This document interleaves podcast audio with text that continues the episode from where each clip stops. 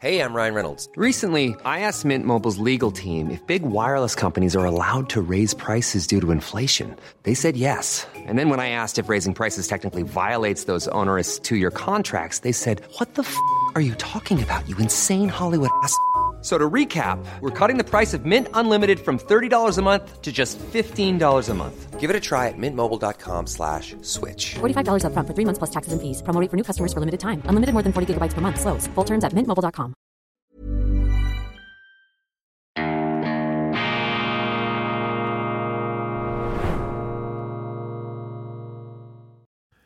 Grüezi miteinander, ganz herzlich willkommen und einen wunderschönen guten Morgen, meine sehr verehrten Damen und Herren, liebe Freunde.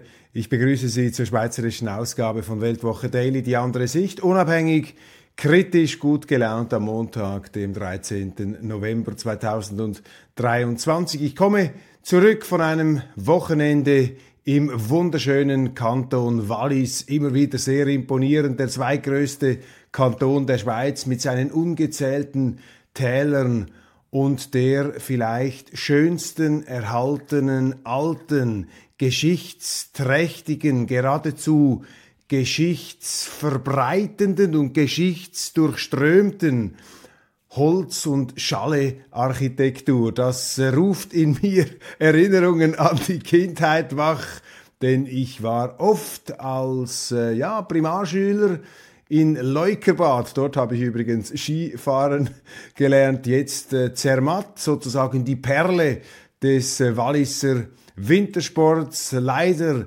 sind da die Abfahrtsrennen der Herren abgesagt worden aufgrund ähm, extremer Witterungsbedingungen. Es war zwar ein wunderschöner Samstag, bestes Wetter, aber in der Nacht von Freitag auf Samstag in der Höhe, da ums Matterhorn, waren die Witterungsbedingungen äh, nicht äh, förderlich. Es windete zu stark, sehr viel Schnee, aber äh, das Wallis Zermatt großartig. Und wir werden das demnächst würdigen.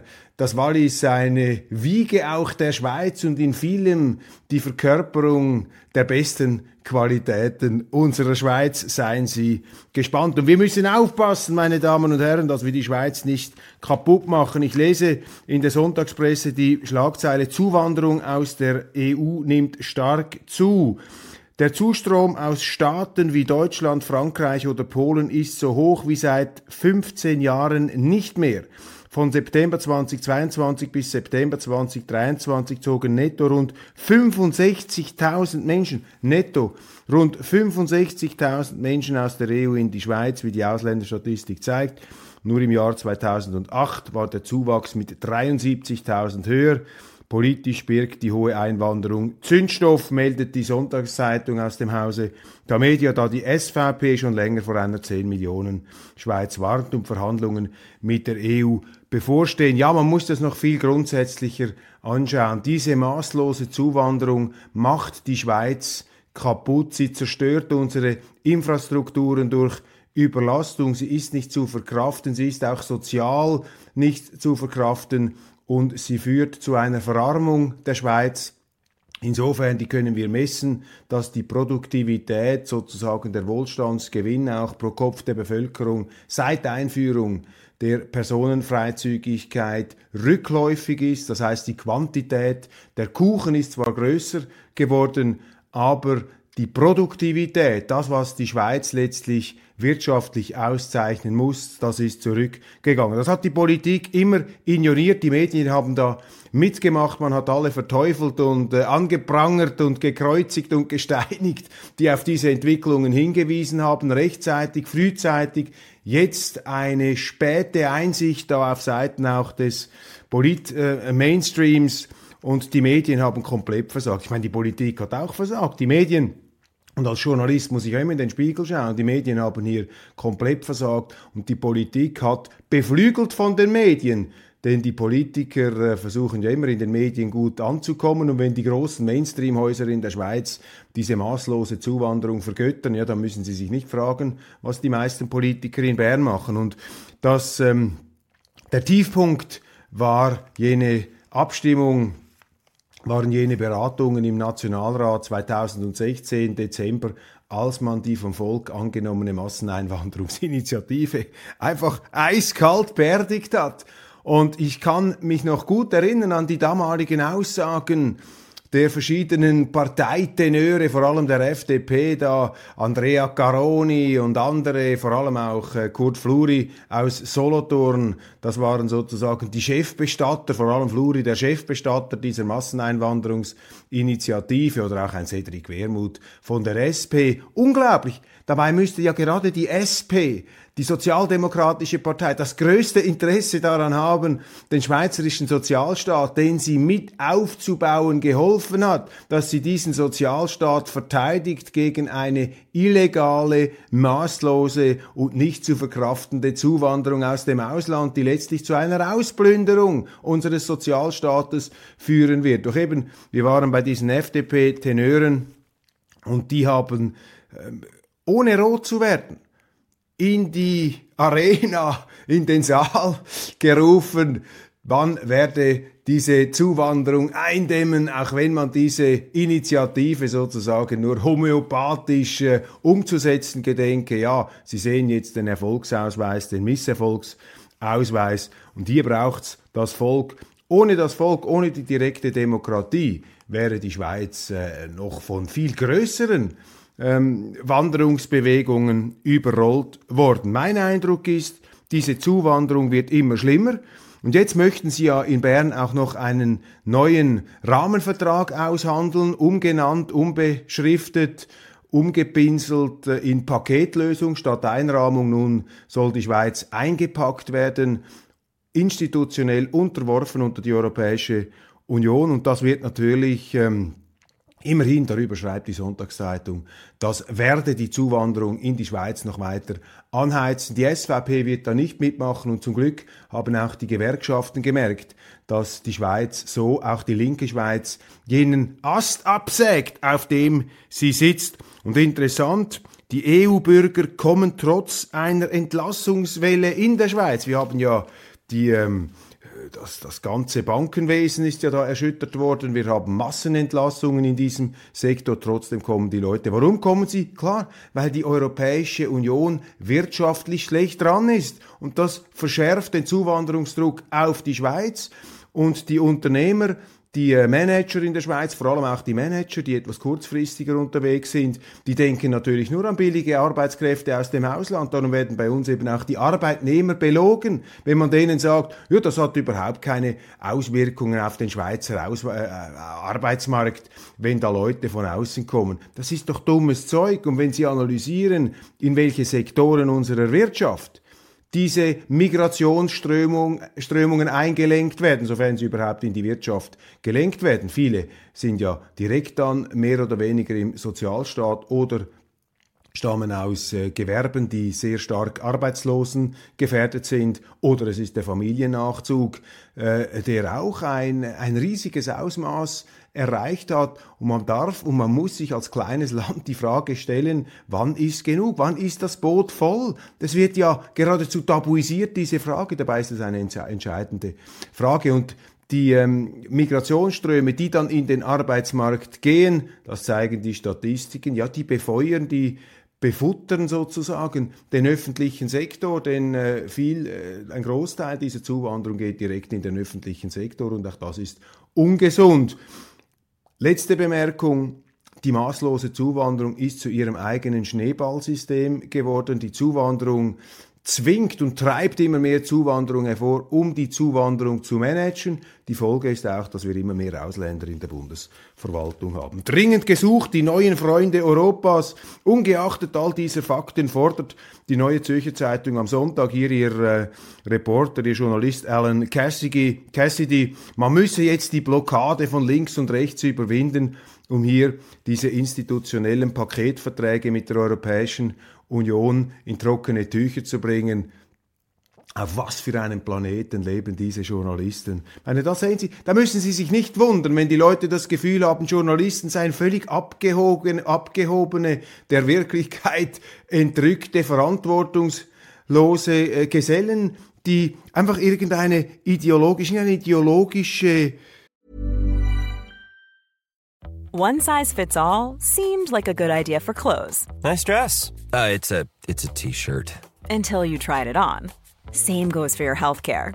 That's why United Healthcare offers a variety of flexible, budget friendly coverage for medical, vision, dental, and more. So, whether you're between jobs, coming off a parent's plan, or even missed open enrollment, you can find the plan that fits you best. Find out more about United Healthcare coverage at uh1.com. That's uh1.com. Millions of people have lost weight with personalized plans from Noom, like Evan, who can't stand salads and still lost 50 pounds. Salads, generally, for most people, are the easy button, right?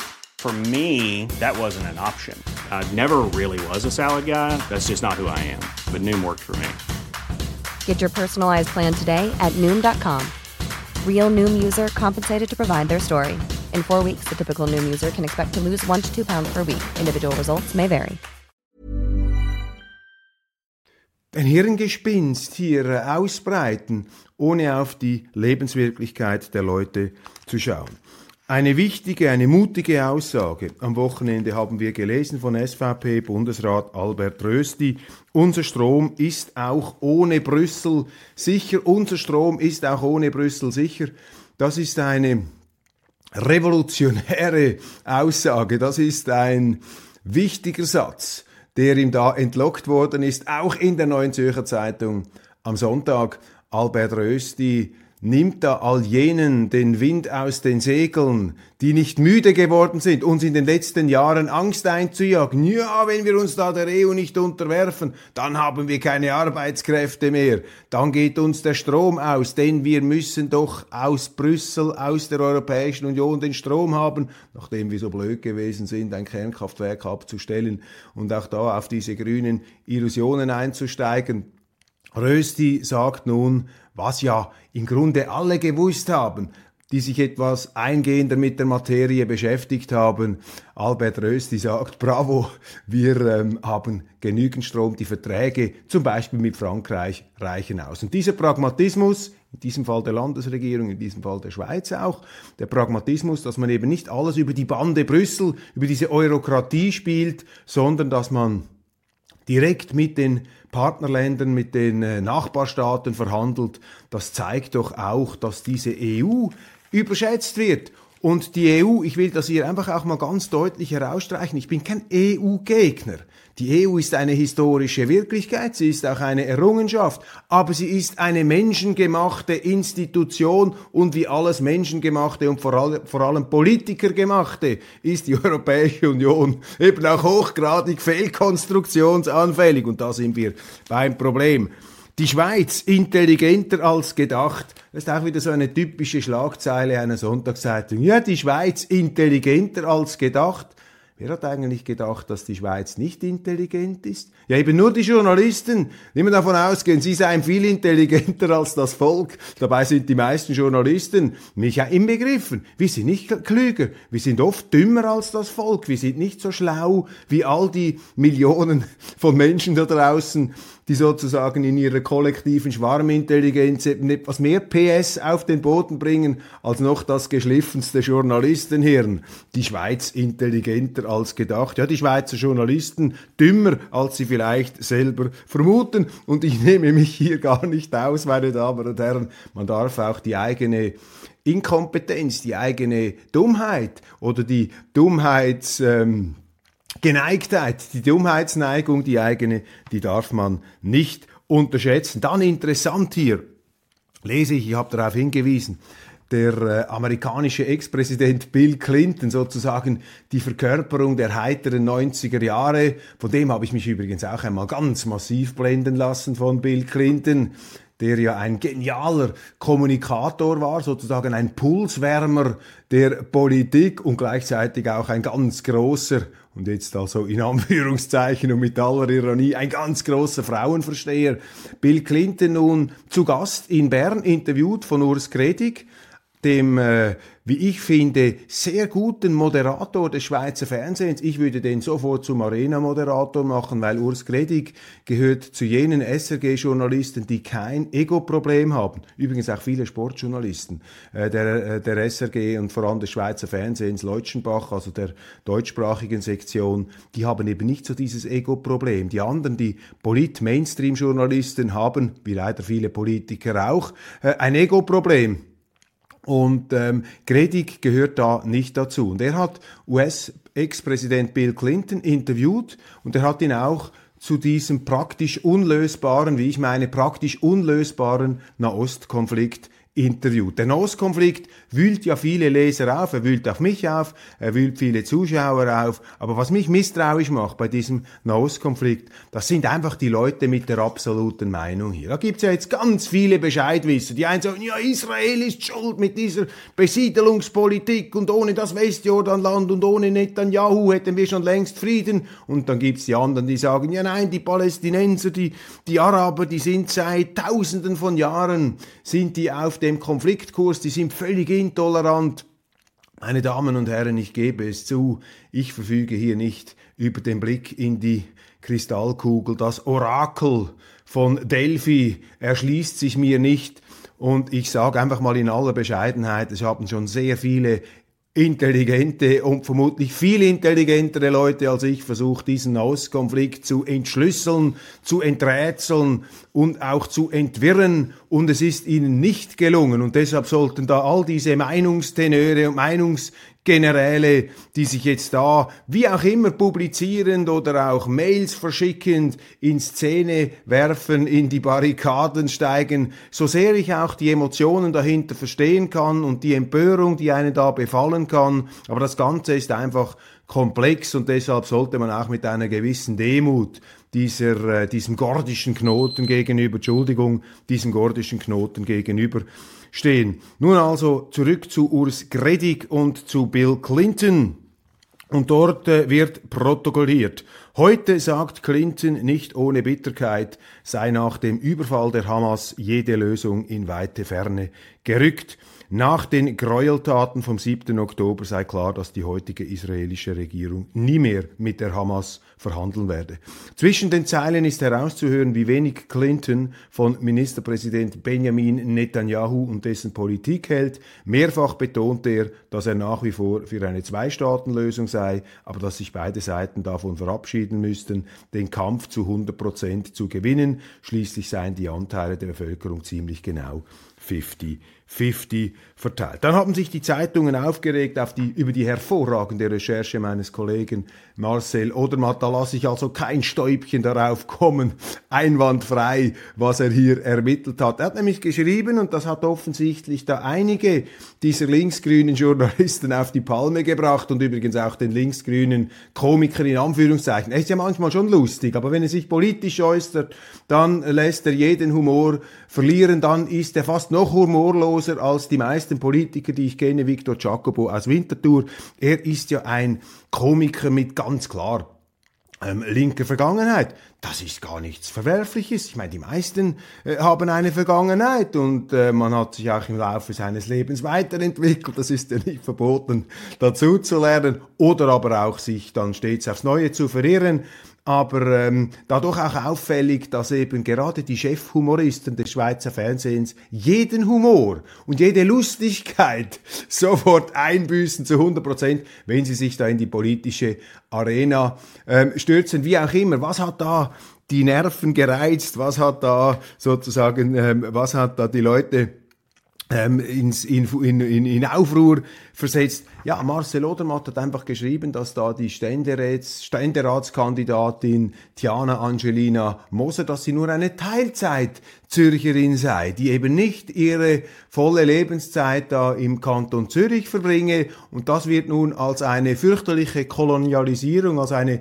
imperiale ähm, Behelligung ihres Privatlebens verstanden. Und das ist natürlich die totale Heuchelei. Das ist eine unerträgliche Heuchelei. Wenn ich sehe, wie also all diese Empörten äh, sich da, wenn es um politisch, äh, politische Vertreter, jetzt nicht unbedingt der Linken oder der Grünen, ähm, Weltanschauung geht, wenn die sich da irgendwie ähm, auch in ihrem Privatleben nicht so verhalten haben, wie sie das gut finden, dann kennen sie überhaupt keine Hemmungen. Und ich kann jetzt hier nur anekdotisch auf meine ähm, politischen Erfahrungen zurückblicken und ich hatte jetzt nie den Eindruck, dass sich da meine journalistischen Kritiker, äh, die ich übrigens begrüße, ist auch wichtig, dass man Journalisten, äh, dass Journalisten Politiker kritisieren und auch andere Journalisten, aber da hatte ich jetzt nie das Gefühl, dass sie besonders zurückhaltend seien, äh, was mein Privatleben angeht. Da wurde, und stellen Sie sich vor, wenn ich jetzt mit meiner Firma beispielsweise den Geschäftssitz in den Kanton Zug verlegt hätte, um dort Steuern zu sparen, dann wäre das natürlich ein Riesenthema gewesen. Ist ja auch eine private Firma, ist meine private Angelegenheit, was ich mit der Firma mache. Aber nein, können Sie vergessen, da haben Sie dann null Schonung. Oder wenn ich jetzt meinen Lebenswohnsitz äh, keine, von irgendeinem anderen Kanton verlegt hätte, dann wäre das doch ein Thema gewesen. Wie es auch ein Thema ist, ob jetzt zum Beispiel eine SVP-Nationalrätin im Kanton XY lebt und dann für jenen Kanton kandidiert oder eben gerade nicht. Also das ist eine absolute Heuchelei und es ist interessant, dass sich doch noch einige Leser finden lassen, die sich dermaßen da ins ähm, Boxhorn jagen lassen. Natürlich ist es relevant, wo ein Ständeratsvertreter sitzt, denn er vertritt ja dann auch diesen Kanton. Also wenn Sie beispielsweise aus dem Kanton Genf den Kanton Zürich vertreten wollen, dann brauchen Sie schon so schon sehr viel Langdistanz, Einfühlungsvermögen, wie es vermutlich jetzt auch in der schweizerischen Wählerschaft nicht unbedingt ähm, einem Politiker oder einer Politikerin attestiert wird. Dann die grüne Welle, die da zum Rinnsal verebt. Das geht weiter.